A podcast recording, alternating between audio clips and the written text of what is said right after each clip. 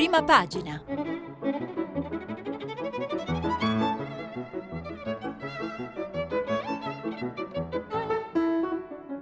Questa settimana i giornali sono letti e commentati da Lorenzo Pregliasco, direttore del magazine digitale U-Trend. Per intervenire telefonate al numero verde 800 050 333. Sms e WhatsApp anche vocali al numero 335 56 34 296. Buongiorno, buongiorno questa mattina dagli studi di Via Asiago a eh, Roma, benvenuti a prima pagina oggi eh, molti, molti, temi sul tavolo, giornali molto densi. Io vi ricordo intanto che pubblicheremo i vostri messaggi eh, sul sito di eh, Radio 3, ma cominciamo con eh, il menù della rassegna di oggi. Eh, certamente tra i temi l'incontro tra Mattarella e Trump. Eh, il governo e la manovra economica, ma anche spunti di cronaca, anche notizie sul tema delle eh, migrazioni e poi lascerò verso la fine qualche eh, riflessione un po' eh, fuori, fuori, sacco su, su, su, elementi che i giornali di oggi eh, trattano. Ehm, cominciamo allora dalle prime pagine, dalle prime pagine dei principali quotidiani. Eh, Corriere della Sera titola, eh, di apertura Conte non temo ribaltoni, una manovra forte che guarda al futuro, ma Di Maio e Renzi attaccano. È un'intervista al Premier, quella che dà il titolo al Corriere della Sera, stop agli scontri sulle misure, tassa sulla plastica, la rivolta delle imprese. Vedremo questo elemento approfondito da altri quotidiani. Eh, quindi il Corriere della Sera apre con eh, un'intervista al Presidente eh, del eh, Consiglio. Repubblica, Repubblica ha una doppia apertura, per così dire. Da un lato, eh, bravo presidente, niente sconti a Trump, si riferisce qui alla visita del presidente Mattarella alla Casa Bianca con il presidente Trump. Mattarella sui dazi all'Europa, siamo amici ma basta ritorsioni, divisioni anche sulle spese NATO e l'attacco di Erdogan ai curdi in Siria e c'è poi un richiamo su Repubblica in prima, Russiagate pronto il rapporto USA, accuse all'Italia. Questo forse sarà un argomento che nei prossimi giorni eh, ritroveremo sui giornali, ma la Repubblica divide eh, l'apertura con un altro titolo, il retroscena La notte in cui il governo ha ballato sulla manovra guerra tra ministri PD e renziani, Franceschini, troppi ricatti, così non duriamo, tassa sulla plastica rivolta degli industriali. Vedete che la tassa sulla plastica fa discutere secondo i eh, quotidiani. Eh, la stampa sceglie un'apertura diversa, o meglio c'è una fotonotizia eh, relativa al viaggio a Washington del capo dello Stato Mattarella, però il titolo eh, nel, nel, taglio medio il titolo più evidente è su un fatto di cronaca, odio e pedopornografia nella chat dei ragazzini, eh, video inneggianti a Hitler o all'ISIS e di bambini abusati, la base a Rivoli, vicino a Torino, il gruppo Whatsapp The Shoah Party, indagati 25 giovani, 5 hanno meno di 14 anni, la stampa dà particolare rilievo a questa eh, notizia. Molto rapidamente vi ehm, do notizia di qualche altra prima pagina perché ci fa capire anche il modo diverso in cui i quotidiani affrontano gli stessi temi. Ad esempio, il Fatto Quotidiano apre anch'esso con un'intervista al Presidente del Consiglio Conte. Eh, Conte al Fatto, eh, è un virgolettato di Conte che apre la prima pagina del giornale diretto da Marco Travaglio, lotta agli evasori, pronto allo scontro. Conte al Fatto è una rivoluzione culturale per tutti i cittadini, per la prima volta lo Stato premia gli onesti e senza punire chi usa i contanti. I grandi evasori andranno presto in carcere. Questa è la prima del fatto, mentre rapidamente vi scorro le prime pagine dei giornali eh, più vicini all'opposizione eh, che sono molto simili, eh, tutti sulla manovra, tutti sulla, eh, su, sul documento eh, programmatico di bilancio eh, di cui ovviamente in questi giorni eh, tutti ragionano. Il giornale titola Rapina in casa, stangata continua, aumentano le imposte sugli immobili e sugli affitti, colpito anche il popolo delle partite IVA, libero, piovono tasse dal governo, eh, e Salvini colto da un malore, c'è anche questo, questa notizia di eh, cronaca politica, nella giornata di ieri Salvini ha avuto appunto un malore, poi si è eh, ristabilito eh, prontamente a quanto ci dicono, eh, quanto ci dicono le eh, cronache. Libero titola, sempre con toni accesi, la manovra è un attentato, giochi, diesel, plastica, case affitti, tanti balzelli tutti inutili, partite IVA crocefisse, il capitano, appunto Salvini, ha una colica renale, mi si è ingrossato il fegato, questa è la battuta eh, di eh, Salvini. Il tempo, ve lo cito anche perché ha un titolo molto simile a quello di Libero, eh, sinistra al comando piovono tasse, quindi c'è la stessa metafora meteorologica sulle minu- misure fiscali del nuovo governo, manovra dalle detrazioni IRPEF cancellate a seconda del reddito, al bollo sui certificati e poi imposta sulla plastica, stangata pure sulla vendita, vendita della prima casa e il solito PD. Così il tempo e la verità non è molto distante, manovra con scasso, altro furto in eh, casa. Questa la eh, situazione delle prime pagine. Vorrei però approfondire eh, andando eh, un po' più in verticale, per prima cosa la visita del presidente Mattarella da eh, Trump, eh, la troviamo eh, molto sviluppata su diversi giornali, partirei dalla stampa. Abbiamo la eh, corrispondenza dell'inviato a Washington Ugo Magri, che è uno dei massimi quirinalisti italiani, eh, Turchia e dazi, gelo fra Mattarella e Trump, le sanzioni rovinano i legami transatlantici, il capo dello Stato contrappone la cooperazione internazionale alla politica di ritorsione del leader USA e vi leggo un estratto dal pezzo di Ugo Magri che ci racconta eh, della visita di Mattarella eh, da Trump. Due visioni del mondo che non combaciano si sono confrontate alla Casa Bianca con modalità sconosciute alle relazioni italo-americane. Per la prima volta i punti di dissenso sono emersi pubblicamente nella solennità dello studio Ovale, dove Donald Trump ha ricevuto ieri mattina Sergio Mattarella. Queste divergenze riguardano l'operato della Turchia, che l'Italia condanna con maggiore energia, degli Stati Uniti, il nostro contributo alla Nato troppo scarso secondo il presidente americano, ma soprattutto i dazi commerciali destinati a colpire l'intera Europa. Eh, vi ricordate che se ne parlava nella scorsa settimana soprattutto. Su quest'ultimo terreno Trump si è mosso con una veemenza ai confini della sprezza. Non appena i due presidenti si sono accomodati davanti a telecamere e giornalisti, il padrone di casa, Trump, ha iniziato a martellare duro sull'unione che si arricchisce alle spalle dello zio d'America e dunque a picchiare sugli italiani che gli stanno simpatici, sono degli ottimi partner, questo è il virgolettato, ma pure loro dovranno subire le ritorsioni.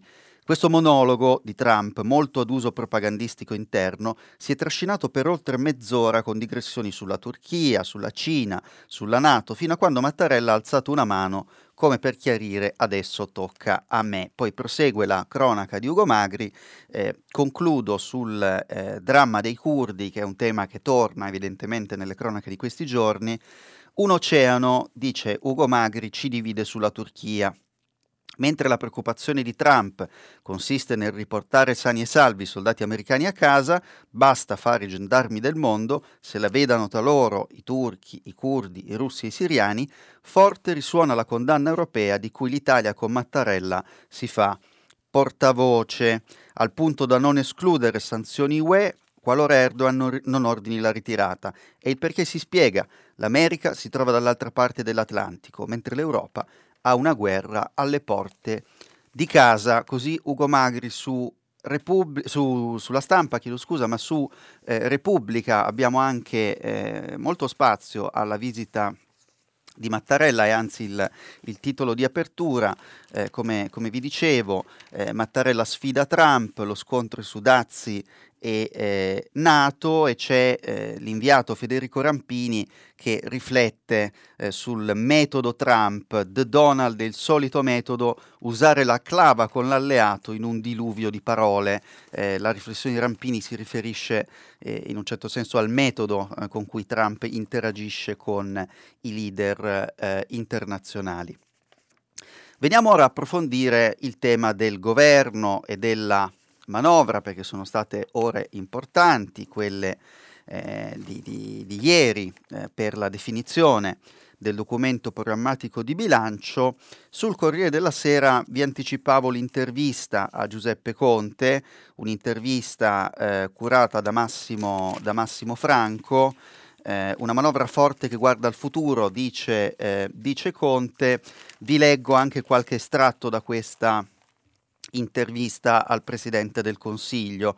Chiede Massimo Franco, si sente dire che la manovra economica è piuttosto pallida.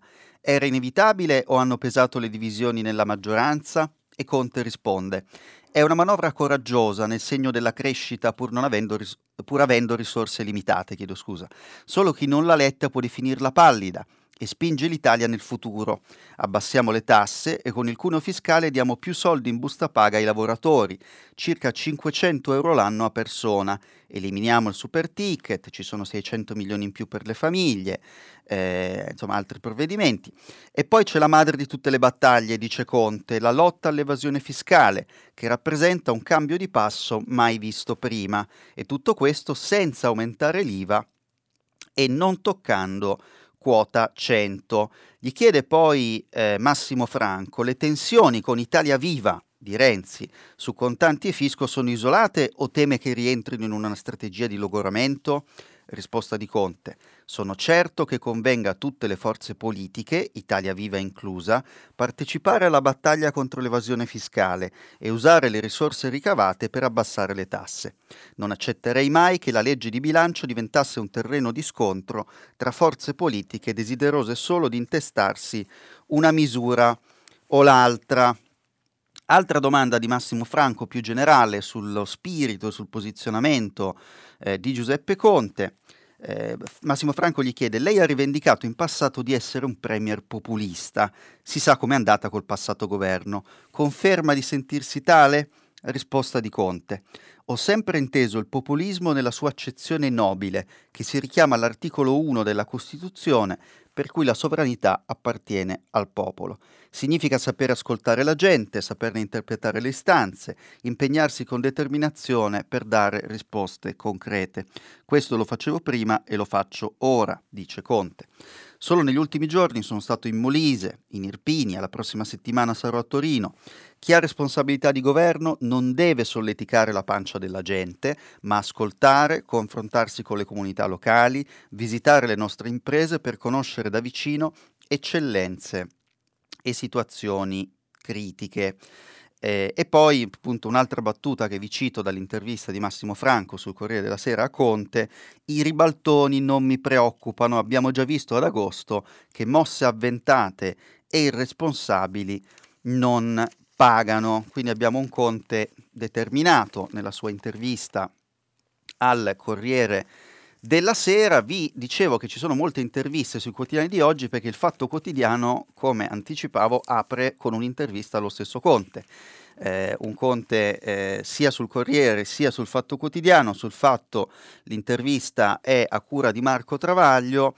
Eh, ve ne leggo qualche estratto anche per vedere come i diversi quotidiani eh, diversamente intendono, diversamente interagiscono eh, con il eh, Premier. Domanda di Marco Travaglio a Conte. Presidente, lei aveva annunciato una rivoluzione contro l'evasione fiscale, ma l'impressione dal testo uscito stanotte non è piuttosto quella di qualcosa che si avvicina di più alla manutenzione del compromesso, di uno slalom tra i veti incrociati dei partiti della maggioranza giallorossa? Giallorosa, anzi, la chiama il, corrie- il Fatto Quotidiano. Risposta di Conte: Sulla lotta all'evasione fiscale intendo andare fino in fondo. Oggi parte una rivoluzione culturale. Per la prima volta lo Stato premia gli onesti senza peraltro penalizzare chi usa il contante. È una trasformazione radicale che coinvolgerà i comportamenti dei cittadini e andrà a beneficio di tutti, perché tutti potremo pagare eh, meno eh, tasse. Eh, e ancora chiede eh, Travaglio, persino sul limite dei pagamenti in contanti a 1000 euro osteggiato da Renzi si dice che si è litigato fino a notte fonda in Consiglio dei Ministri, fino al compromesso dei 2000 euro subito e 1000 dal 2022. Come sono andate le cose? Risponde Conte, la misura sul contante è stata una mia proposta e senza la mia determinazione confesso che non sarebbe andata in rapporto. Averne ottenuto l'applicazione progressiva è per me un risultato soddisfacente. Dobbiamo favorire i pagamenti elettronici, agire con determinazione per contrastare l'evasione. Chi evade ruba il futuro agli altri cittadini, dice Conte. Questo non possiamo permetterlo e mi rifiuto di credere che Renzi Italia Viva possano pensarla eh, diversamente. E l'ultima cosa che vi eh, richiamo, che vi segnalo dall'intervista di Travaglio a Conte sul Fatto Quotidiano, eh, che ne pensa del faccia a faccia in tv tra i due Matteo, Renzi e Salvini? Risposta di Conte. Non ho avuto modo né tempo di seguirlo perché ero impegnato alla riunione del CIPE prima, il Comitato per la Programmazione Economica, e in Consiglio dei Ministri dopo, sino a notte fonda. Il confronto per me più importante è quello quotidiano con i cittadini. Alla fine di questo mandato voglio tornare da loro e, pot- e poter dire che l'Italia sta finalmente cambiando. Quindi un Conte che su questo insomma, prende un po' le distanze, se vogliamo, dal eh, dal duello televisivo eh, Renzi-Salvini, che peraltro lo vedeva un po' tra eh, gli esclusi, di fatto, insieme a Zingaretti, insieme a Di Maio, insieme a Giorgia Meloni, insieme allo stesso eh, Silvio Berlusconi. Vi volevo eh, ancora dare qualche elemento eh, che prendo da Repubblica sulla manovra, perché Repubblica, pagina 7, a cura di Valentina Conte e Michele Bocci, ospita una scheda sui vari temi fisco, pensioni, lavoro, sanità, casa, famiglia e per ciascuno di questi, di questi temi è indicato il chi vince e il chi perde. Eh, ad esempio sul fisco ci segnala Repubblica a perdere politicamente è Italia Viva di Matteo Renzi. Matteo Renzi ne aveva fatto una questione di, di, principio, il non ridurre il tetto ai contanti e invece la riduzione, anche se eh, differita, c'è sulle pensioni, ci dice invece Repubblica, eh, vince il Movimento 5 Stelle, festeggia perché quota 100 è anche una loro eh, creatura. Insomma, c'è un, una sintesi su Repubblica che ci aiuta a capire anche all'interno della maggioranza come è andata, chi può dirsi soddisfatto e chi meno. Da Repubblica però eh, vi citerei un altro estratto che racconta di una notte molto, eh, molto complicata eh, al governo. Eh, la ricostruzione è di Tommaso Ciriaco e Goffredo De Marchis a pagina 8. Eh, vi leggo qualche, qualche riga. È una notte sull'orlo della crisi notte di ultimatum, riunioni ristrette e allargate, sudate mediazioni intorno alla legge di bilancio. Si comincia alle 11 di sera per uscire quasi all'alba, alle 5 meno 20. Alle 2 di notte si affaccia sull'uscio della sala del Consiglio il ministro dell'istruzione Fioramonti. Ai suoi collaboratori dice finita, ne abbiamo ancora per molto. Cosa succede dietro quella porta? Di tutto, ci dice Repubblica. C'è il partito di Matteo Renzi che si mette di traverso sul decreto fiscale e viene citata appunto Teresa Bellanova, che è la capodelegazione di Italia Viva.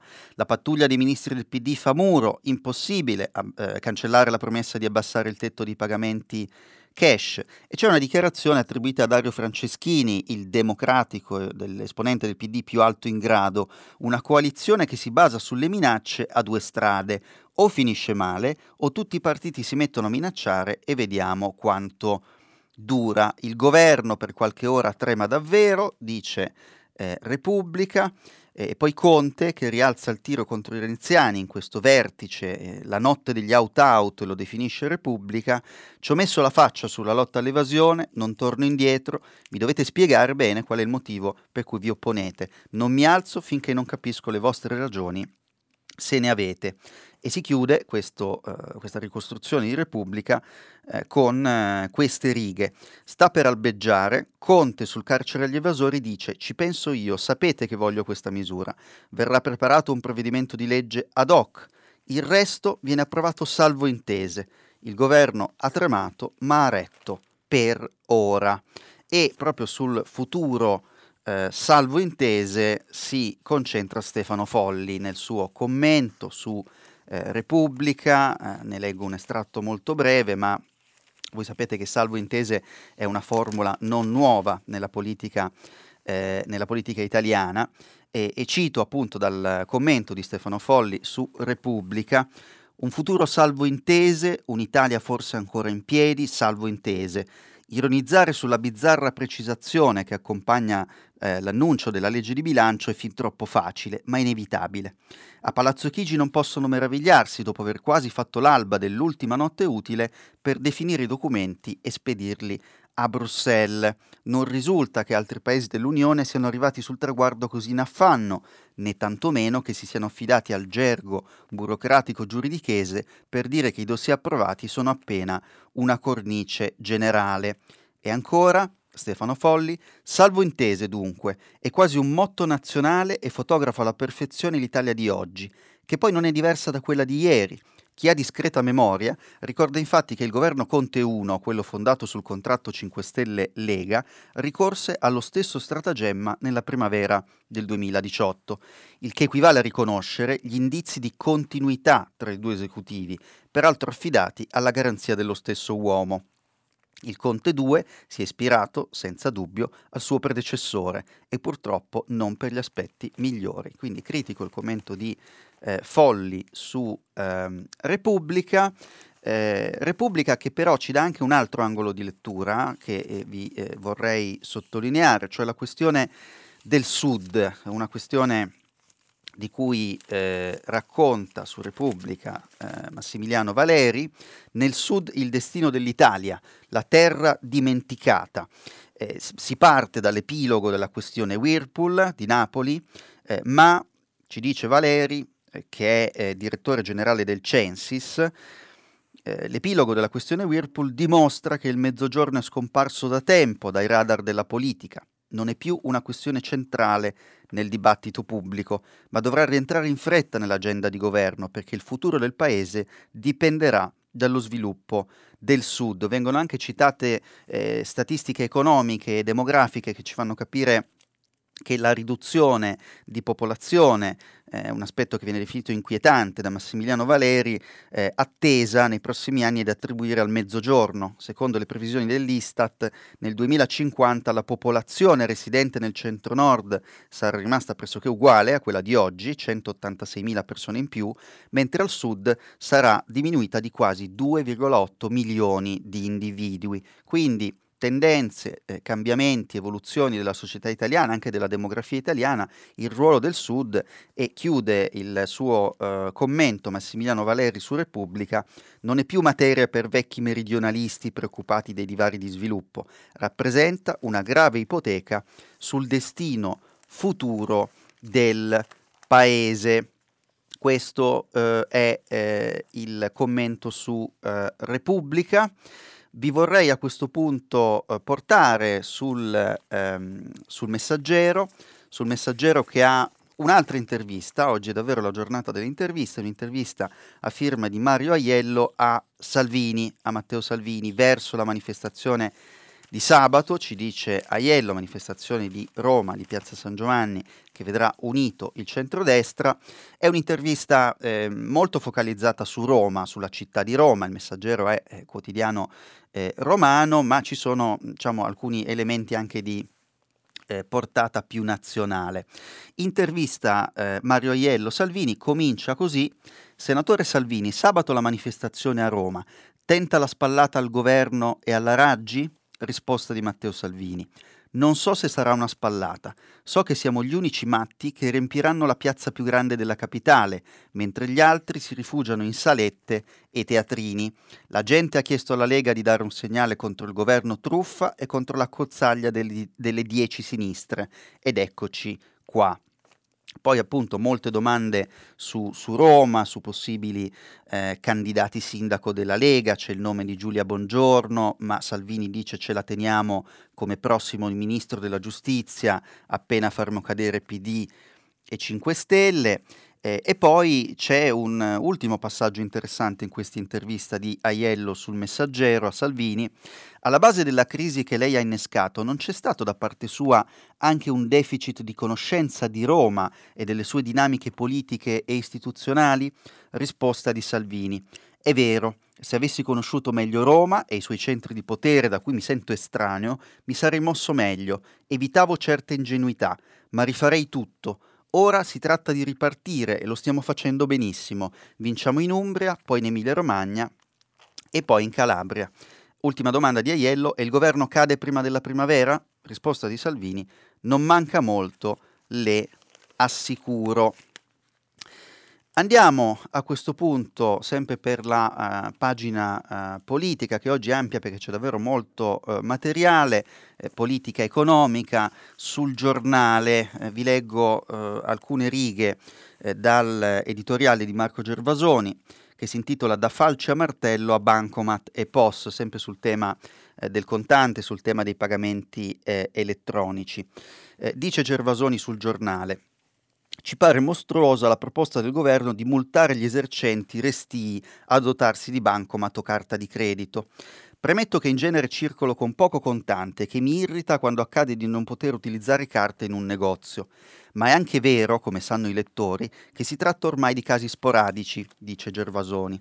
E poi, dopo aver sentito le lamentele dei negozianti per gli, elos- gli esosi canoni applicati dai circuiti bancari alle transizioni, sono diventato più tollerante. E allora perché da parte del governo prendersela con una quantità marginale di commercianti? La motivazione ufficiale è quella, ancora una volta, di colpire l'evasione, ma qui si colpisce solo il buonsenso, secondo Gervasoni sul giornale. In realtà prendere di mira una ridotta porzione di commercio serve al governo per mostrare la propria concezione del fisco, una concezione etica, o per meglio dire da Stato etico, che considera l'evasione non solo un reato ma una colpa infamante, roba da utilizzare la gogna, ma che dico la gogna, la garrota.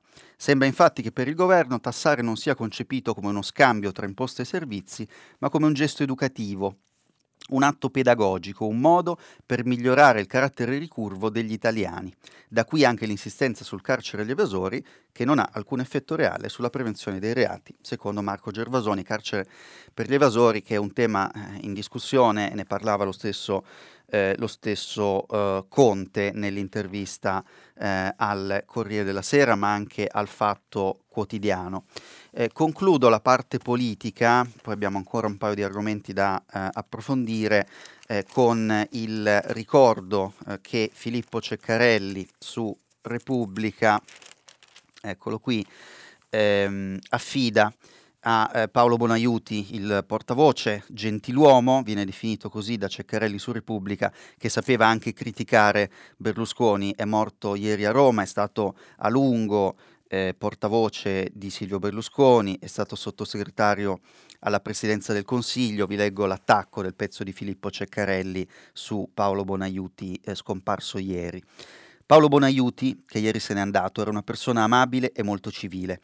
E se non suonasse inopportuno in questa circostanza e magari anche un po' pretestuoso rispetto a una vita piena e tutto sommato felice, si potrebbe aggiungere che questa sua rara e benigna civiltà risaliva dal suo essere, nel novero dei berlusconiani, il più originale e scanzonato e in fondo, paradossalmente, ma fino a un certo punto, il meno berlusconiano e qui c'è un ritratto di Filippo Ceccarelli eh, su eh, Bonaiuti, Ceccarelli che è eh, cronista politico di Repubblica ed è uno dei massimi conoscitori eh, della, uh, della, politica italiana, ma anche del, del, dei personaggi, delle, delle storie eh, che la eh, intrecciano e che eh, costitui- costituiscono eh, la, la, la, cronaca e la storia politica del nostro paese.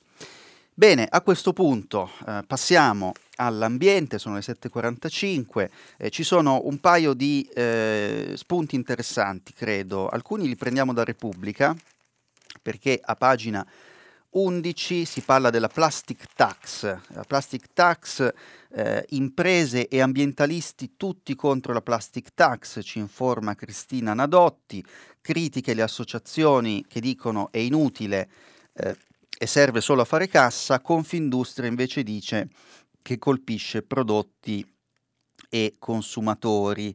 Eh, si dice nel documento programmatico di bilancio introduzione di una imposta sugli imballaggi di plastica con decorrenza dal 1 giugno 2020, aliquota 1 euro per chilo.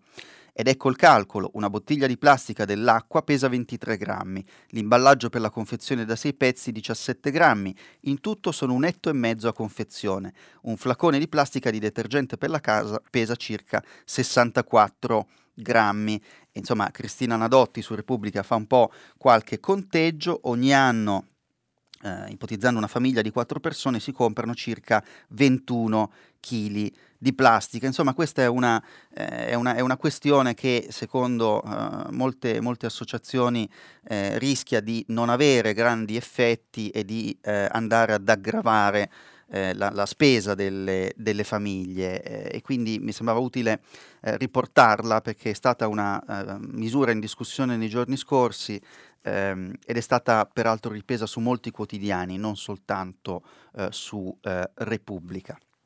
Su Repubblica, sulla stessa pagina, troviamo un altro spunto che poi vedremo anche attraverso il, ehm, l'osservatore romano e attraverso il Corriere cioè la svolta della Chiesa, peccato ecologico nel diritto canonico.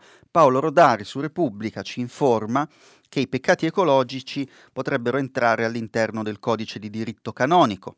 I padri sinodali riuniti in Vaticano per l'assise sull'Amazzonia chiedono che la Chiesa riconosca in modo anche formale che è peccato per chi ha fede tradire l'ambiente, bistrattarlo, non averne rispetto.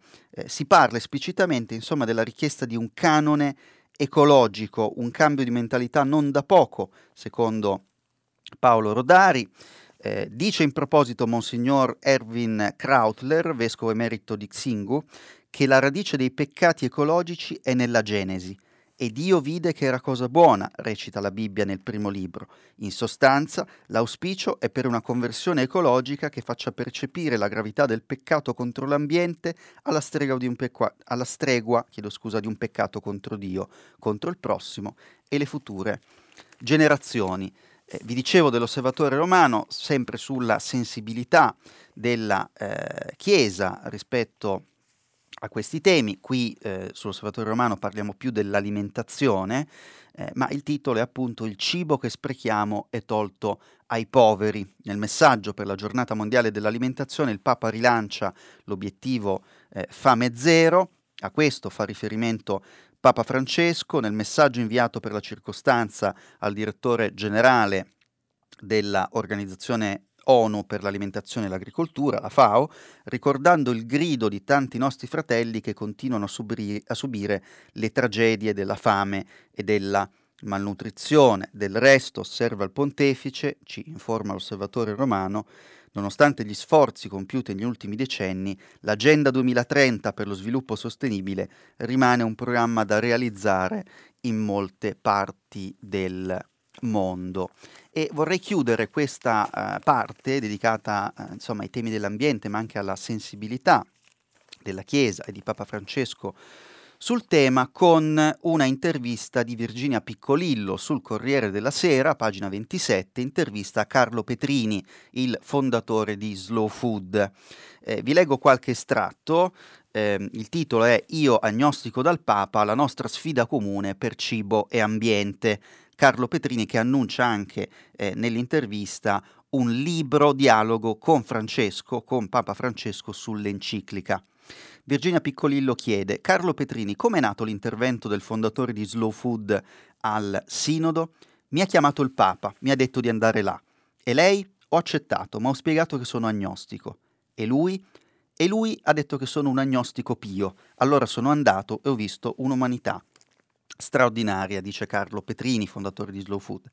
Ad esempio, gente che lotta accanto ai popoli dell'Amazzonia per difendere la foresta, gli indigeni, donne in prima fila nella tutela dei diritti e della terra. Ho ascoltato interventi bellissimi, devo dire, non immaginavo. Il Papa lo conosceva. È vero che scrivete un libro? È già un po' che ci lavoriamo, dovrebbe essere pronto entro marzo. È un dialogo, riflessioni sulla enciclica Laudato eh, sì considerazioni sull'ambiente in pericolo, ma anche sul proprio eh, vissuto, dice, eh, dice eh, Petrini. e chiudo, e ora, come spunto anche sul futuro, dice Petrini, bisogna difendere la distribuzione vicina alle comunità, far rinascere i borghi con botteghe gestite dai giovani, serve all'agricoltura e al turismo ed è il bello dell'Italia. Ehm, passiamo a qualche eh, spunto, qualche eh, elemento sul tema della migrazione, in particolare dalla stampa e dal manifesto. Sulla stampa, a pagina 14 eh, ci viene data notizia, eh, ne avrete sentito parlare nelle scorse ore, eh, dei corpi in fondo al mare, ci sono eh, alcuni fermo immagine del filmato eh, con le vittime individuate negli scorsi giorni dalla Guardia Costiera accanto al relitto della barca che è naufragata tra il 6 e il 7 ottobre vicino a Lampedusa. E tra i 12 cadaveri scoperti ci sono anche quelli di una giovane donna e della sua bimba, ci dice la stampa, che dalle immagini sembrano essere ancora abbracciati. E parte da questa eh, da questa immagine, da questa triste immagine, è l'intervista che la stampa pubblica, intervista a Pietro Bartolo, ex medico di Lampedusa. Quelle fotografie mi fanno vergognare, l'Europa non può guardare dall'altra parte. L'intervista è a cura di Fabio Albanese. Eh, che ci introduce Pietro Bartolo, è stato medico di Lampedusa sul fronte più caldo degli sbarchi, oggi è europarlamentare del Partito Democratico. Domanda di Fabio Albanese a Pietro Bartolo. Lei ha visto le immagini del barcone inabissato davanti a Lampedusa il 7 ottobre e di quei corpi senza vita? Purtroppo di questi cadaveri in tanti anni ne ho visti a migliaia. Non è che non mi faccia impressione, anzi, ogni volta mi fa sempre più male. Non mi nascondo a dirglielo, ogni volta che succedono queste cose o che vedo certe immagini provo vergogna e mi viene da piangere. Poi gli chiede Fabio Albanese, lei ora fa il politico, potrà incidere maggiormente in questi processi. Risponde Pietro Bartolo, io sono qui all'Europarlamento proprio per questo motivo. Ho fatto questa scelta dopo aver visto 30 anni di sofferenza, 30 anni passati a sentir parlare di emergenza sbarchi, 30 anni di cadaveri. Credo che sia qui il posto dove si può cominciare a cambiare le cose. L'Europa è una macchina lenta che non può dare risposte immediate, come sta succedendo adesso con l'aggressione della Turchia ai curdi, ma bisogna pur cominciare. Abbiamo depredato l'Africa, dobbiamo restituirle qualcosa. Dovremmo cominciare con il lasciare in pace quelle popolazioni a cui abbiamo preso tutto. E vi citavo il manifesto perché il manifesto apre proprio, titolo di apertura, con eh, questa storia, i corpi del relitto, dai fondali del mare al largo di Lampedusa, le immagini shock dei migranti naufragati il 7 ottobre scorso, tra i 12 corpi individuati anche quelli di una giovane mamma con il suo bambino, al via il recupero del relitto, intanto sugli sbarchi Frontex smentisce Salvini. Questa è l'apertura eh, del eh, manifesto che appunto completa eh, per quanto eh, possibile la nostra eh, parte eh, di rassegna stampa dedicata a questo, a questo tema. Ehm, vorrei concludere con un, un, altro taglio, un'altra angolatura un po' diversa che ci arriva da Repubblica. Repubblica oggi ha l'inserto eh, Scienze, Tecnologia e Ambiente che apre sulla intelligenza artificiale. Il titolo eh, dell'inserto è Ciao, sono AI, cioè Artificial Intelligence, l'acronimo inglese di intelligenza artificiale. Benvenuti nel mondo dell'intelligenza artificiale. Suggerisce la via più breve per arrivare a casa, completa le frasi delle mail, ci ricorda che cosa manca in frigo, ci orienta tramite i social network, fornisce consigli per gli acquisti, suggerisce con chi fare amicizia, come modificare i selfie. Ma in grembo ha ancora tante sorprese e sta diventando adulta. Vediamo come. C'è un approfondimento di Luca Fraioli eh, sulla, uh, in, sull'inserto Scienze di Repubblica. Eh, il titolo è La seconda vita dell'intelligenza artificiale, eh, tanti esempi che poi vedremo tra qualche minuto su concretamente come l'intelligenza artificiale è già nella nostra vita, su come già eh, ci, ci, ci, aiuta eh, e ci assiste sotto molti aspetti, con anche poi eh, indubbiamente dei, dei, limiti e delle criticità che eh, approfondiremo. Eh, vi vorrei però leggere qualche riga dall'articolo di Luca Fraioli su Repubblica eh, Scienze sulla intelligenza artificiale. L'intelligenza artificiale, passata la fase infantile, è pronta a entrare nell'età adulta E non è una metafora. Qualche settimana fa l'Allen Institute for Artificial Intelligence di Seattle ha rivelato che un suo software ribattezzato Aristo, da Aristotele, ha brillantemente superato il test di scienze che viene sottoposto agli studenti americani dell'ottavo grado, l'equivalente della nostra terza media. Il 90% delle risposte date dalla macchina erano corrette e Aristo se l'è cavata anche con l'esame del dodicesimo grado, cioè l'ultimo anno delle high school americane, delle scuole superiori, con 80 risposte giuste su 100. E, poi ancora, dalla parte opposta degli Stati Uniti, ci informa Luca Fraioli su Repubblica, sull'inserto di scienze, si è deciso invece di sottoporre la AI, l'artificial intelligence, a un test non scientifico ma letterario. I giornalisti del New Yorker hanno dato in pasto a un software 50 milioni di parole, quelle contenute nell'archivio digitale della prestigiosa rivista. Poi lo scrittore e reporter John Seabrook ha chiesto alla macchina, un nome in codice che sembra uscito da Guerre Stellari, GPT-2, di aiutarlo a scrivere un articolo, naturalmente un articolo sulla intelligenza artificiale. Il risultato, ci informa Luca Fraioli, è stato sorprendente. Il computer ha generato interi paragrafi scritti nel raffinato stile del New Yorker, perfettamente integrati anche dal punto di vista logico e dei contenuti nella prosa di Seabrook, quindi intelligenza artificiale che non solo eh, è in grado di risolvere test di scienze, ma che è anche in grado, sulla base di Ehm, di, di, milioni di parole, insomma di archivi digitali immensi, di elaborare testi, testi giornalistici e, te- e testi narrativi. Ecco dunque il punto, al netto delle previsioni entusias- entusiastiche o distopiche, stiamo già traendo benefici dalla uh, AI, cioè dall'intelligenza artificiale?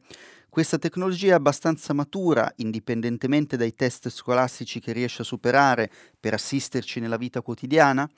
Certo, le applicazioni sono tantissime e le usiamo tutti senza nemmeno pensarci, risponde Rita Cucchiara che insegna Vision and Cognitive Systems all'Università degli Studi di Modena e Reggio Emilia ed è tra i massimi esperti di apprendimento automatico. E vi dicevo prima delle molte applicazioni, dall'intrattenimento dai libri ai film, tutte le piattaforme usano il machine learning, quindi l'apprendimento automatico per riconoscere i nostri gusti, i gusti degli utenti e suggerirci i titoli più adatti, al e-commerce, quindi gli acquisti online, gli acquisti su internet, gli algoritmi in base agli acquisti che facciamo in precedenza ci consigliano eh, sui prodotti che potrebbero interessarci, ma anche nella sanità ci sono macchine, ci sono software che aiutano i medici nel fare diagnosi, eh, ci sono tecniche di riconoscimento eh, visuale che eh, confrontano eh, un, quelle acquisite in visita e quelle accumulate nelle banche dati per capire eh, di che cosa si tratta, c'è il traffico, la gestione delle mappe, le informazioni sulla mob- mobilità, spesso si basano appunto sull'intelligenza artificiale. Mi sembrava interessante concludere così la nostra rassegna stampa con questo eh, sguardo su un futuro che in realtà è forse già eh, presente, lo trovate appunto su Repubblica nell'inserto eh, Scienze. Finisce qui la rassegna stampa di oggi, avremo una breve pausa pubblicitaria, dopodiché il filo diretto con voi ascoltatori. Lorenzo Pregliasco, direttore del magazine digitale U-Trend, ha terminato la lettura dei giornali di oggi. Per intervenire chiamate il numero verde 800 050 333. Si apre adesso il filo diretto di prima pagina per intervenire e porre domande a Lorenzo Pregliasco, direttore del magazine digitale U-Trend. Chiamate il numero verde 800 050 333. Sms e WhatsApp anche vocali al numero 335 5634 296. La trasmissione si può ascoltare, riascoltare e scaricare in podcast sul sito di Radio 3 e sull'applicazione RaiPlay Radio.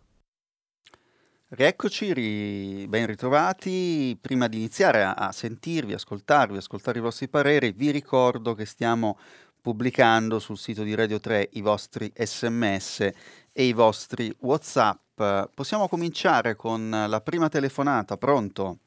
Buongiorno. Buongiorno. Mi chiamo Stefano e chiamo da Roma. Buongiorno, eh, vorrei, buongiorno, a tutti. Vorrei intervenire sulla mh, mm, cosiddetta manovra economica che, mh, mm, di cui si legge in questi giorni per dire che sono estremamente deluso dalla manovra stessa per quello che riguarda il tema della, della lotta all'evasione fiscale.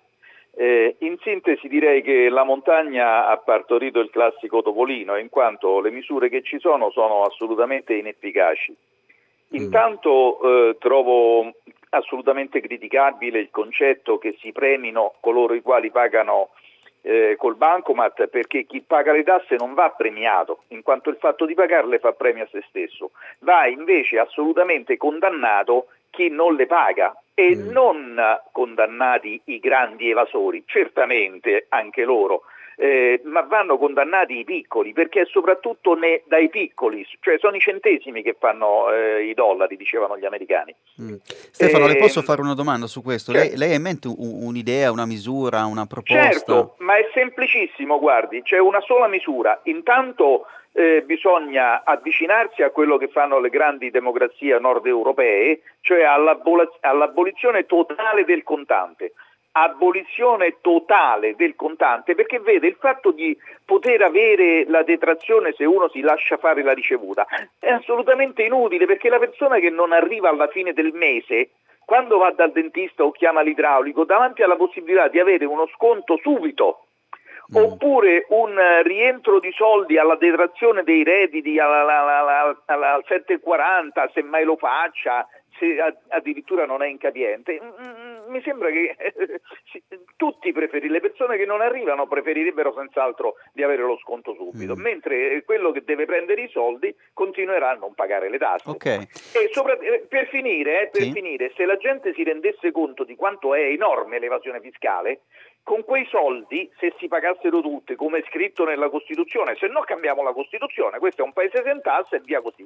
Ma se si rendesse conto, con quei soldi si potrebbero avviare tanti di quei lavori eh, di, di, di, pubblica utilità, come si dice, che lo Stato non ha i soldi per pagare, che ci sarebbe una, eh, un aumento dell'occupazione notevole un miglioramento dei servizi e avrebbe, si potrebbe giungere addirittura a ridurre l'IVA, altro che fare le clausole di salvaguardia per tenerla eh, al 22%. Stefano, tutto, Quindi, tutto chiaro, tutto chiaro. La, la ringrazio molto del, del, suo, del suo, intervento. Eh, beh sì, effettivamente, insomma, chi, chi, chi è stato nel, nel, nord Europa, mi viene in mente la, la Svezia, la, la, Danimarca, la Norvegia, ehm, ha visto che effettivamente in, in, quei, in, quei, paesi il contante è molto poco utilizzato. Eh, leggevo che si attesta intorno al 13% delle transazioni, eh, quindi quasi il 90% in quei paesi viene eh, effettuato con, con, pagamenti elettronici. Eh, è vero anche eh, un altro aspetto, cioè che al di là della quantificazione dell'evasione fiscale, che in Italia è notoriamente molto elevata, c'è il tema del recupero, dell'efficacia del recupero da parte dello Stato. Eh, adesso non ho dati sotto mano uh, specifici su questo, ma c'è effettivamente molta distanza tra l'evasione accertata e l'evasione che poi lo Stato effettivamente riesce a recuperare. Finché non riesce a recuperarla, eh, naturalmente quelle risorse non eh, vanno a, a disposizione del bilancio dello Stato. Passiamo alla prossima telefonata. Pronto? Buongiorno, sono Alessandro Martelli da Milano. Buongiorno. Io volevo parlare di Erdogan, il democratico dittato- dittatore della Turchia, democratico perché è stato eletto democraticamente.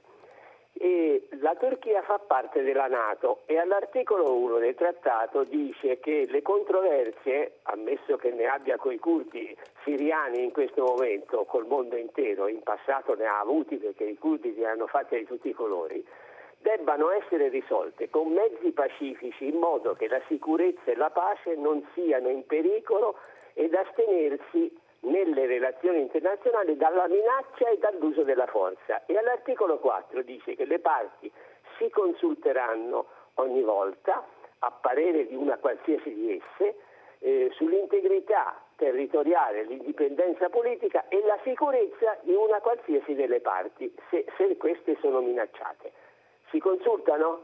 Eh, mm. Naturalmente dice, eh, lui dai curdi è stato minacciato, poi in passato gli hanno fatto di tutti i colori, è un, una vendetta quella sua. e i colleghi della Nato si guardano bene dal dire qualcosa, si limitano a dire di non ritogliere le forniture militari. Lui se ne fa un baffo in quanto le forniture ha l'esercito, uno degli anzi l'esercito più forte e più organizzato di tutta l'Europa, di tutti i paesi europei. Lei che mi dice l'ascolto per radio, grazie e buona giornata, grazie per la sua Gra- conduzione. Grazie, grazie molto e buona giornata a lei. Sì, lei appunto citava il, il trattato nord atlantico, quello che appunto è a fondamento della, eh, della Nato. È evidente che la, la, situazione turco-siriana è una situazione che eh, mette anche molto in imbarazzo la, la Nato, eh, la Turchia ne è un membro molto importante in termini militari, uno dei principali eserciti eh, della Nato, gli Stati Uniti hanno però una linea piuttosto chiara di disimpegno da quel terreno, da quel, da quel teatro e in questo senso ne abbiamo parlato molto nei giorni scorsi, eh, è evidente che non è semplice trovare una, un, una, soluzione, trovare un punto di caduta, eh, anche coinvolgendo l'Europa, che in fondo in termini geopolitici, in termini di politica estera, eh, non sembra in grado di esprimere una linea condivisa fino, fino in fondo. Vi leggerei alcuni messaggi. Eh, ci scrive Ornella, ad esempio, buongiorno, mi chiedo come mai si parla sempre di uso delle carte solo rispetto al settore commercio, ma perché non richiederne l'utilizzo anche per pagare le visite mediche? Perché non indagare su quanta evasione c'è negli studi medici privati in tutta Italia? E questo è certamente un aspetto importante che sottolinea la nostra ascoltatrice Ornella. Antonio, sempre sulla questione dell'evasione fiscale. Mi fa piacere conoscere l'opinione di Gervasoni, che è molto diversa dalla mia. L'evasione fiscale è un reato esecrabile in quanto sottrae risorse specialmente ai più deboli. È un furto ai danni della comunità e per questo particolarmente esecrabile. Questo è il punto di vista di, eh, di Antonio. Un altro messaggio non firmato, ma che è sempre sulla questione dell'evasione. Eh, le tasse sono alte, ma perché solo una categoria, i dipendenti, viene costretta a pagarle tutte? E qui, eh, diciamo, per come è strutturata la, la tassazione, evidentemente lo, lo, lo, sappiamo tutti, eh, i dipendenti hanno una imposizione alla fonte e quindi eh, ricevono un, uno stipendio che è già tassato. Viceversa, i liberi professionisti, i lavoratori autonomi devono uh, dichiarare, devono dichiarare e, e, sono, devo dire, sottoposti in realtà a una tassazione molto elevata nel momento in cui pagano tutte le tasse dovute. Quindi questo è anche un aspetto che va, ehm, che va ricordato eh, e che è importante ricordare. Eh, un'altra questione eh, sulle pensioni, se ne parlava ieri, ricorderete la indicizzazione delle pensioni. Aurelio ci scrive: Ringrazio il governo per l'aumento di ben 40 centesimi alla mia pensione di vecchio ex insegnante, arriverò meglio alla fine del mese. Una nota eh, un po' ironica eh, ma amara nel messaggio di Aurelio. Passiamo alla prossima telefonata, pronto? Buongiorno, mi chiamo Anna e vivo a Roma e sono di Roma. Buongiorno. E vivo Buongiorno, tutti, giorni, eh, tutti, i giorni prendo gli autobus e prima di tutto vorrei fare i miei eh, auguri e bocca al lupo a tutte le persone che si sono eh, fatte male, hanno avuto l'incidente ieri sul mezzo via Cassia. E poi vorrei denunciare che eh, molti autisti ascoltano la musica, hanno le cuffiette e sono distratti perché se tu vai lì e chiedi un'informazione loro non, loro non, non, sentono subito, quindi questa è una cosa pericolosissima, perché non è un'auto che guidi, è un autobus pieno di gente nel traffico caotico di Roma. Lei che ne pensa? Grazie Anna, io non vivo a Roma, sono molto spesso a Roma, quindi la, la conosco ma non, non, da residente stabile.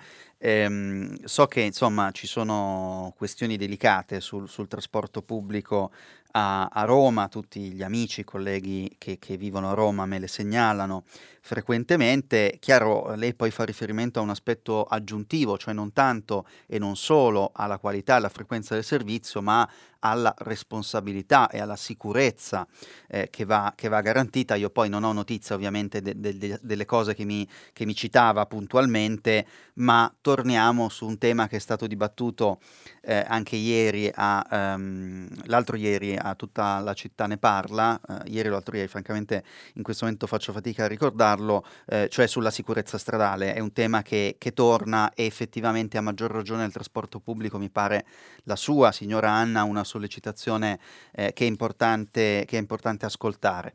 Prossima telefonata, pronto? Eh, buongiorno, mi chiamo Mario. Desideravo farle eh, una domanda eh, di fronte a questa metafora tremenda eh, che ho ascoltato questa mattina durante il suo commento e, e che ho visualizzato della mamma e della bambina, questi due migranti trovati dentro il mare di Lampedusa, no? Sì. La domanda sa che intento rivolgerle è questa, no? Secondo lei, credo che sia una cosa molto importante, no? A quali livelli eh, etici, eh, umani, esistenziali è arrivata la coscienza dell'uomo europeo, dell'uomo bianco, ecco, l'uomo bianco di fronte a questa tragedia? Non le sembra, non le sembra eh, che eh, questa immagine eh, della mamma e della bambina no? mm. sia proprio l'espressione della colpa che noi stiamo vivendo, immersi come siamo in una banalità di problemi che ci fanno dimenticare è quello che è, è come dire, è l'asse portante su cui dovremmo basare la nostra vita, no? mm-hmm. la consapevolezza di fronte al dolore, di fronte alla malattia, di fronte alla povertà e all'esilio. La ringrazio grazie. e le auguro buon lavoro. Grazie, grazie signor Dario. Eh, certo, lei pone, pone un tema che, che, che, è un po' nello spirito anche dell'intervista di cui ho dato lettura a Pietro Bartolo, eh, già medico a Lampedusa, oggi europarlamentare, che dava proprio voce alle, alle sue stesse preoccupazioni, alla sua stessa eh, indignazione eh, per, per, quel fatto che poi uno su molti, eh, purtroppo non è, non è, un caso isolato, eh, è, è, un'immagine che ha colpito molto ma che ci racconta di un fenomeno globale, di un fenomeno di, di scala, di scala eh, sicuramente più che italiana. Vi leggo qualche messaggio. Eh, Giulio di Treviso ci scrive quante volte nell'ultimo quarto d'ora ha pronunciato su Repubblica. Attendo altrettanto per i giornali non filorenziani. Il governo Conte è il più serio e coerente degli ultimi trent'anni. Ehm, devo dire che ehm, fatico un po' a ritrovarmi ne, nelle osservazioni di Giulio, nel senso che abbiamo letto eh, articoli e analisi da una varietà di, di, testate, dalla stampa, da Repubblica, dal Corriere, dal Fatto Quotidiano, dal Messaggero, eh, dal Manifesto, eh, dal Giornale, eh, quindi insomma mi, mi, mi, sembra, mi, sembra, un po' curiosa la, la, l'osservazione del nostro, del nostro ascoltatore e prendo atto insomma della sua, della sua, opinione sul governo Conte che è il più serio e coerente degli ultimi anni, immagino si riferisca al Conte attuale, non al Conte che aveva la maggioranza opposta e che era in vigore fino, fino a luglio. Eh, però questa è una mia interpretazione perché dal messaggio non lo capisco. Eh, vediamo ancora Vediamo ancora, Domenico, buongiorno, mm, ci scrive via sms, una semplice domanda, perché i giornalisti destrorsi terrorizzano gli italiani in merito alla manovra economica? Ma penso che abbiano un punto di vista editoriale critico rispetto alla manovra, eh, rispetto alle, alle misure eh, fiscali eh, previste dal, dal governo e quindi, come dicevo, c'è oggi una linea molto molto dura sul giornale, ma anche su Libero, anche sulla Verità e sul Tempo, che sono i giornali che, eh, se vogliamo, sono più vicini alle sensibilità dell'attuale opposizione. Quindi possiamo attenderci che chi è all'opposizione eh, sia, sia, critico e sia eh, magari inquietato da alcune delle misure, eh, delle misure economiche proposte dal governo. Prossima telefonata, pronto? Pronto, io mi chiamo Marisa, chiamo dalla Sardegna e vorrei parlare di un argomento che sembra lontano ma è vicinissimo. Allora, entro il 30 giugno noi utenti, tutti gli italiani dunque, dovremo scegliere un gestore per l'energia elettrica perché il servizio elettrico nazionale non esisterà più. Allora già i mass media stanno inondando di pubblicità, l'uno con promesse, compromesse anche che dopo si risulteranno vane, e poi stanno passando questi ragazzi porta a porta per convincersi l'uno l'altro. Vorremmo noi utenti una spiegazione chiara in modo da poterci regolare chi scegliere, perché noi, io per me vorrei restare nell'Enel che adesso si chiama Servizio Elettrico Nazionale, però non posso farlo, entro il 30 giugno devo per forza scegliere un gestore privato io mm. non so, lei forse mi potrà dare qualche delucidazione in merito, grazie. Grazie, eh, grazie Marisa, devo dire che la, la, la, i fornitori di energia elettrica no, non sono proprio il, il, il, mio argomento sul quale sono più, più ferrato, però eh, mi eh, segno la sua domanda, mi informerò eh, presso qualche, qualche esperto e proverò a darle una risposta domani nel filo diretto, eh, mi sembra la cosa migliore da fare per rispondere alla sua domanda che è molto pratica e ha sicuramente molti effetti sulla vita quotidiana di tanti di noi. Prossima telefonata, pronto? Buongiorno, mi chiamo Paola, chiamo da Alessandria, buongiorno. Buongiorno. Senta, io facevo questa riflessione. Come si fa a credere in una politica, e io dico o supposta tale, che è la prima a non credere in se stessa? Eh, e parlo della eh, decisione del taglio dei parlamentari e della scena che è stata fatta poi su Piazza Montecitorio di tagliare la poltrona di carta da parte di Di Maio, come eh, se i parlamentari, eh, i singoli parlamentari non fossero eh, delle persone ma se, proprio dei burattini messi lì a eseguire eh, degli ordini eh, di scuderia eh, imposti dall'alto. E, e quindi questa, questo tipo di politica qui come può voler dare una lezione di mm. politica e parlare di politica, questo che voglio dire. Cioè, non, mi sono, eh, ho fatto un po' di giri di parole, ma non so se il concetto mm, è arrivato. Mm, grazie, grazie signora Paola. Eh, sì, la politica vive tempi complessi perché comunque si confronta anche con un ecosistema, lo dicevo nei giorni scorsi, che a livello mediatico, a livello di opinione pubblica, a livello di eh, anche corpi intermedi non è più quello di, di qualche anno fa.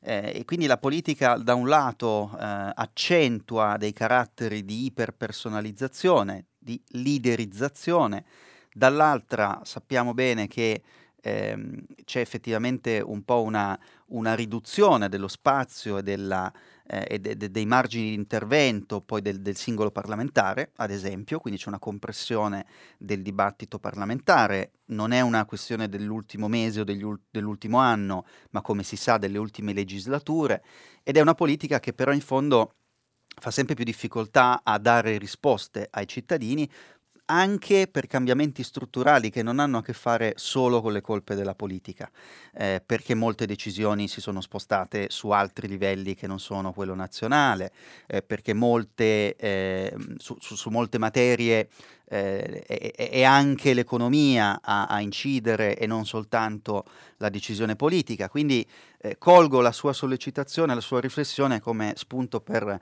questa mia riflessione un po' più, più generale che spero ci aiuti a ehm, capire insomma un po' di più eh, com'è la politica che stiamo, che stiamo vivendo. Vorrei leggere qualche messaggio. Allora, Gianna ci scrive: Buongiorno, vorrei comunicare al giornalista che il presidente Mattarella nella visita in America è accompagnato dal ministro degli esteri Di Maio. Come mai si tace la notizia? Penso perché è meglio non parlare molto, se non in modo negativo, dei 5 Stelle, così i sondaggi rimangono bassi. E alla nostra ascoltatrice Gianna, eh, devo dire, non, non, ho citato Di Maio espressamente perché non era eh, diciamo centrale forse il suo ruolo nel bilaterale tra Mattarella e Trump, che sono i due capi di Stato. Anche Trump aveva sicuramente accompagnatori di primo livello, di, eh, primo, di prima fascia, di, di, di profilo eh, istituzionale importante come per Mattarella era con Di Maio, eh, sicuramente non, insomma, da parte mia non c'è nessuna intenzione eh, nella direzione che, che, che, lei immagina di non parlare dei 5 Stelle o di parlarne male affinché i sondaggi eh, rimangano, ehm, rimangano, bassi. Vedremo eh, in Umbria il 27 ottobre, lì ci saranno elezioni, non sondaggi e vedremo eh, naturalmente come andranno i 5 Stelle, come andrà il PD, come andrà la Lega, come andrà Fratelli d'Italia, come andranno tutti i vari partiti avanti. Leggo un altro messaggio, ci scrive eh, Giuseppe Aldo. Il primo ascoltatore, come troppi italiani, sa come risolvere i problemi del paese. Ragiona da solo, non capisce che al governo si è in molti e le forze economiche hanno forze di interdizione. Il lunedì mattina sono i migliori allenatori. Questa è una osservazione di Giuseppe eh, Aldo, ehm, sì, chiaramente, ma lo abbiamo detto proprio in apertura di rassegna stampa, questa è una manovra, un documento programmatico di bilancio che nasce dalla composizione di tanti interessi, di tanti punti di vista, di, tanti, eh, di, di tante piattaforme. È governo, non è un governo monocolore, è un governo in cui c'è il Partito Democratico, in cui c'è il Movimento 5 Stelle, che in Parlamento ha circa il doppio dei seggi del PD, c'è Italia Viva di Matteo Renzi, c'è eh, l'EU, eh, ovvero la parte sinistra, ci sono poi altre componenti che in Parlamento appoggiano il governo, è evidente che ciascuna in un governo di coalizione eh, come, come, questo eh, punta a far passare le, le, le, le, cose, gli elementi che più ha a cuore. E poi c'è ovviamente un'interlocuzione anche con i portatori di interesse, con i cittadini, con le aziende che eh, possono voler dire la loro sulle misure in discussione. Quindi è vero, la manovra è sempre complessa perché molti soggetti hanno qualcosa da dire sulla legge che poi è forse la legge più importante no? che un governo si trova a comporre in un anno. Prossima telefonata, pronto? Pronto, buongiorno, mi chiamo Lucillo dalla provincia di Padova. Buongiorno. Buongiorno a lei. Ha parlato di peccati, di peccati per quanto riguarda il eh, settore ecologia, rispetto dell'ambiente. Noi qui nella Bassa Padovana abbiamo una discarica che era nata per eh, diciamo, finalità di servire i comuni della Bassa Padovana, alcuni. Adesso è diventata la discarica più grande dell'Europa, con 100 bilici di materiale che viene su dal meridione, eccetera sì, il materiale che chiaramente dopo viene trattato attraverso biogas o altri sistemi che non so all'interno perché non si sa nulla, va a finire nei campi attraverso compost o altri eh, diciamo, materiali liquidi, eccetera.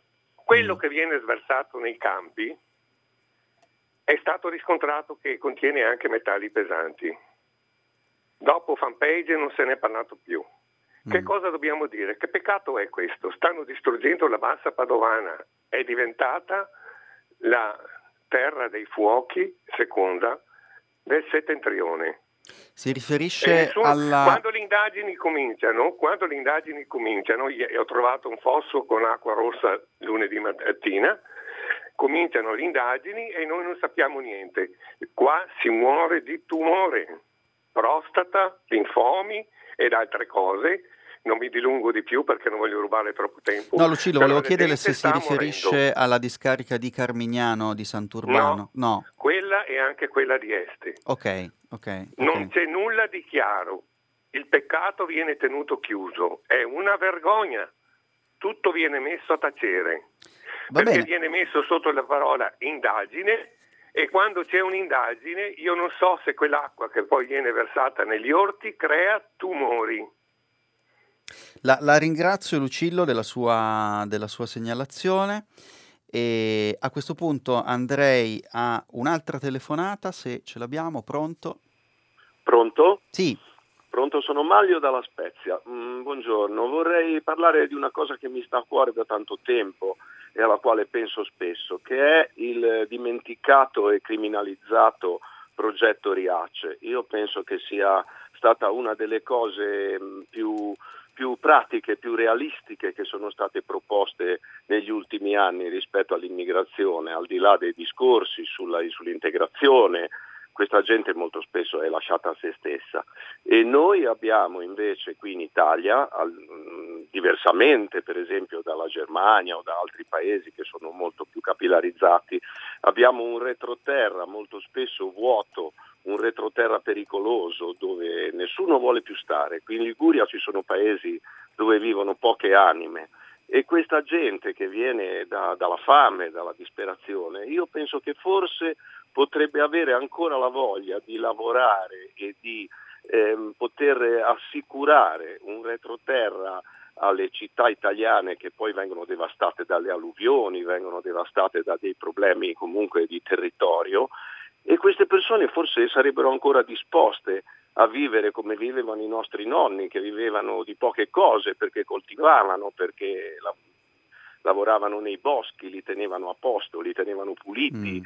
li tenevano... Il nostro retroterra è veramente un disastro, sporco, maltenuto, viene giù, non, non, c'è, non c'è, nessuna cura nelle, nelle cose piccole che poi sommandosi diventano grossi problemi quando arrivano le piogge, quando arrivano e, e, e con il cambiamento climatico ancora peggiore. Mm. Chissà che questa gente non abbia ancora voglia di andare a vivere in questi posti, perché non organizzare delle comunità eh, il sindaco di Riace è stato criminalizzato, l'abbiamo fatto diventare, cioè è stato fatto diventare addirittura un delinquente. Lucano, Mimmo Lucano. È, eh, certo, Manlio, la, la, la, ringrazio, la, ringrazio, per la, sua, per la, sua, telefonata, per il suo intervento che appunto si, si inserisce nel, nel filone eh, che abbiamo dedicato alla immigrazione, ma direi sotto il punto di vista dell'integrazione, no? esperimenti di integrazione a cui lei faceva a cui lei faceva riferimento, vorrei leggere alcuni messaggi che toccano di nuovo i temi dei giornali di oggi. Renato da Roma ci scrive: Buongiorno, si dice che se tutti pagassero le tasse, eh, le tasse sarebbero più basse. Io non ci credo, e questo è chiaramente un, un dubbio eh, comunque lecito, quello di, di, di Renato. Non, non, possiamo avere la certezza eh, che una riduzione dell'evasione porterebbe automaticamente a una riduzione delle tasse, potrebbe anche eh, portare a un aumento della spesa pubblica. Quindi non è automatico ovviamente, si tratta di eh, capire in che direzione muoversi. Um, un altro messaggio non firmato perché quando si parla di evasione fiscale non si parla contestualmente e incessantemente di quanto in termini di servizi viene sottratto ai cittadini onesti e di quanto invece fruiscono impropriamente i cittadini disonesti. E questo è uno dei temi, del, de, de, de, delle linee di lettura naturalmente della evasione fiscale e dello scopo della tassazione che è, è in fondo certamente quello di fornire eh, servizi, bisogna poi anche dire che insomma, l'Italia è effettivamente un paese che ha una spesa pubblica eh, elevata rispetto ai livelli di, di, servizi, questo è un punto di vista che molti eh, osservatori, eh, che molti osservatori eh, portano, portano, avanti. Non l'ho poi letto nel, nella rassegna, ma oggi c'era un, un, articolo, un punto di vista su questo sul eh, Corriere della Sera a firma di eh, Alesina e Giavazzi sulla questione della riduzione delle tasse, ma della riduzione della spesa pubblica anche. Eh, Luigi, scusi, ma chi al governo non dovrebbe avere come obiettivo il lavoro per il bene comune? Beh, certamente sì. Eh, segnalo che non è semplicissimo capire che cosa intendiamo per bene comune. Eh, il bene comune in una eh, democrazia, in un sistema liberale, eh, non viene definito in senso assoluto, eh, ci si arriva componendo una serie di interessi e quindi personalmente ritengo giusto, ritengo sano che in una democrazia, in un sistema eh, liberale, chi, chi, ha da rappresentare un, un'istanza, un interesse, i cittadini, le associazioni, le aziende, possano farlo al cospetto del decisore politico e possano rappresentare il proprio punto di vista. Magari mettendoli insieme, ascoltando tutti i punti di vista, si arriva a qualcosa che si avvicina al bene comune. Gianni. Gianni ci scrive, ho seguito la conferenza stampa di ieri di Mattarella e Trump, un gigante e un omino, orgoglioso del mio presidente. Intuisco che Gianni si riferisca a Mattarella e non a Trump, anche se non l'ha esplicitato. Eh, e poi abbiamo mm, un paio di messaggi riguardo alla telefonata della nostra ascoltatrice Anna che ci riferiva della questione degli autobus a Roma e eh, le, le, le, criticità insomma, sulla sicurezza per la distrazione dei conducenti, Aldo ci scrive: Buongiorno, una volta c'era una scritta sugli autobus, vietato parlare al conducente. Ora si distraggono da soli, aspettando gli autobus senza conducente. E qua andiamo effettiva- effettivamente anche un po' a toccare quello che dicevamo prima sulla intelligenza artificiale. Eh, le, le, le auto a guida autonoma, come sapete, sono in sperimentazione un po' in giro per il mondo, magari in un futuro ci avvieremo in quella, in quella direzione. Eh, e Mariella da Verona, sempre sullo stesso tema, un tema che vi ha appassionato, vedo dai messaggi, ci dice buongiorno, riguardo all'uso del cellulare con cuffie durante la guida di autobus, posso assicurare che anche a Verona è molto praticata, quindi non soltanto Roma, ma ci segnala Mariella anche eh, Verona.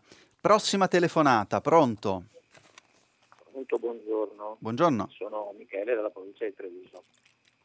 Io volevo fare una piccola considerazione su quello che riguarda la tassazione della plastica. Sì. Che capisco che è un problema per molti produttori perché viene usata moltissimo, io più o meno lavoro nel settore, ma eh, questa tassazione secondo me serve soprattutto per rendere molto più conveniente l'uso di tutti i materiali riciclabili, eh, prima di tutto il vetro, storicamente è un materiale che eh, viene quasi poco usato, insomma, ormai oggi come oggi in questo settore, ma eh, va reso più conveniente. E poi anche tutti quei materiali riciclabili, di cui molti imprenditori italiani adesso sono maestri nel mondo. Eh, ci sono delle ditte anche di qua di Montebelluna che stanno facendo questi prodotti. Quindi eh, questa tassazione, mai vista probabilmente da molta parte delle lobby della plastica, eh, aiuterà molto l'ambiente. Ecco, mm. Questa è la mia considerazione. D'accordo, la, la, ringrazio Michele per il, il suo punto di vista. Eh, appunto io segnalavo da alcuni giornali eh, alcune criticità su, su, su, questa misura, però lei giustamente ci, eh, ci segnala anche un altro punto, punto di vista eh, che, che, che, va più nella direzione di, eh, di, di ritrovare un'utilità ecco, in una misura di questo, di questo tipo. Leggo ancora qualche eh, messaggio che voi ascoltatori avete inviato per il filo diretto. Um, Piero ci scrive: Non comprendo il motivo per cui giornali, radio e tv non evidenziano l'ottimo comportamento politico del presidente Conte. Eh, ma abbiamo dato molto spazio al presidente Conte, c'è un'intervista in prima pagina sul Corriere, c'è un'intervista in prima pagina sul Fatto Quotidiano, quindi mi sembra che i giornali diano eh, comprensibilmente spazio al presidente Conte del Consiglio, forse in generale non è compito della, dei giornali, delle radio e delle tv evidenziare gli ottimi comportamenti dell'uno o dell'altro leader, ma raccontare che, che, che, che cosa fanno, eh, fare domande e provare a capire meglio eh, come, come, la pensano e, e, e i provvedimenti che, mettono in campo. Quindi credo che da questo punto di vista eh, la, sua, la, sua, domanda ehm, in un certo senso vada, vada un po' eh, rivista, eh, nel senso che effettivamente non è compito dei giornali evidenziare o elogiare i leader politici ehm, in quanto tali. Leggo poi Mino da Pavia. Mino da Pavia si ricollega al, eh, alla telefonata eh, di poco fa di Lucillo sull'inquinamento dei campi. Eh, purtroppo ci dice Mino da Pavia, devo dire che da anni succede la stessa cosa in Lomellina, Pavese, eh, Vercellese e quindi abbiamo un'altra segnalazione di, eh, di questo. Eh, possiamo fare forse un'ultima, un'ultima telefonata, pronto? Pronto? Prego. Pronto, buongiorno, sono Rolando da Crema, sono un benzinaio. Vorrei rispondere a qualche ascoltatore per il fatto dell'uso del contante pagamento in carta elettronica. Mm. Siccome noi siamo gestori, distributori di benzina, cioè abbiamo commissioni sul banco a 0,60 e carte di credito 1,25. se tutti pagassero con carte di credito del bancomat, noi chiudiamo già domani perché giustamente i soldi nostri servono o allo Stato o alle banche, noi mm. cosa ci mangiamo? Mm. Quindi Cosa lei, ne pensi lei? Lei, lei? lei, pensa che bisognerebbe ridurre le commissioni? Va sul... del tutto in commissione, perché noi guarda, abbiamo uh, millesimo al litro, non abbiamo centesimi di guadagno, millesimo. Mm, mm, come, mm. fa, come, facciamo a sopravvivere noi se noi diamo, eh, paghiamo le tasse più in commissione alle banche, noi, a noi cosa ci rimane? Cioè, certo. che facciamo? No, certo, il, il, suo punto di vista, Rolando, è, è, è, un punto di vista condiviso da molti commercianti, da molti esercenti che eh, dicono sì, va bene il pagamento elettronico, però effettivamente le, le commissioni sono, sono, alte, sono importanti e, poi si va a ridurre il, il, il, profitto legato al proprio lavoro. E questo vale per i negozi, ma vale eh, anche per la tipologia che ci diceva lei, cioè per i distributori di, di benzina. E qui c'è un tema che alcuni osservatori segnalano, poi magari lo approfondiamo perché vedo che siete molto interessati al tema eh, contanti, carte, evasione. C'è il tema che forse riducendo o abbattendo, eliminando le commissioni che le banche hanno sul, sui pagamenti elettronici, le stesse banche a quel punto diventerebbero un po' più restie, restie a concedere crediti, a concedere prestiti, a concedere mutui, quindi c'è anche questo elemento che forse va tenuto, eh, va tenuto eh, presente. Eh, chiudo con un ultimo, con un ultimo messaggio.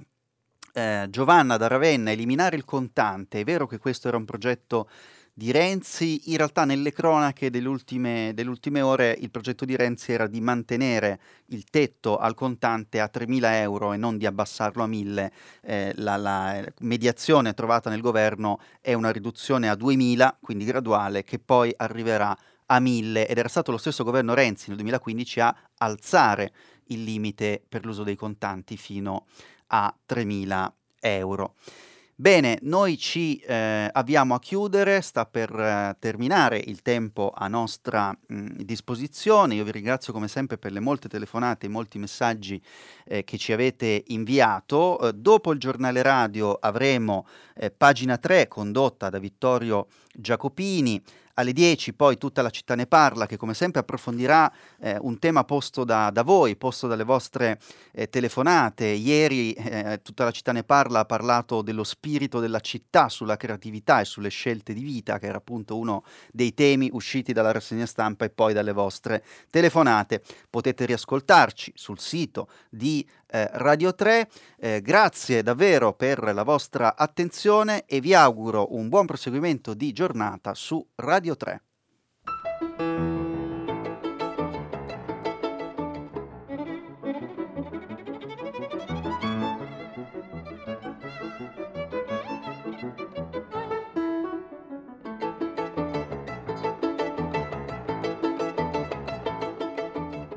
Lorenzo Pregliasco, direttore del magazine digitale U-Trend, ha letto e commentato i giornali di oggi. Prima pagina un programma a cura di Cristiana Castellotti.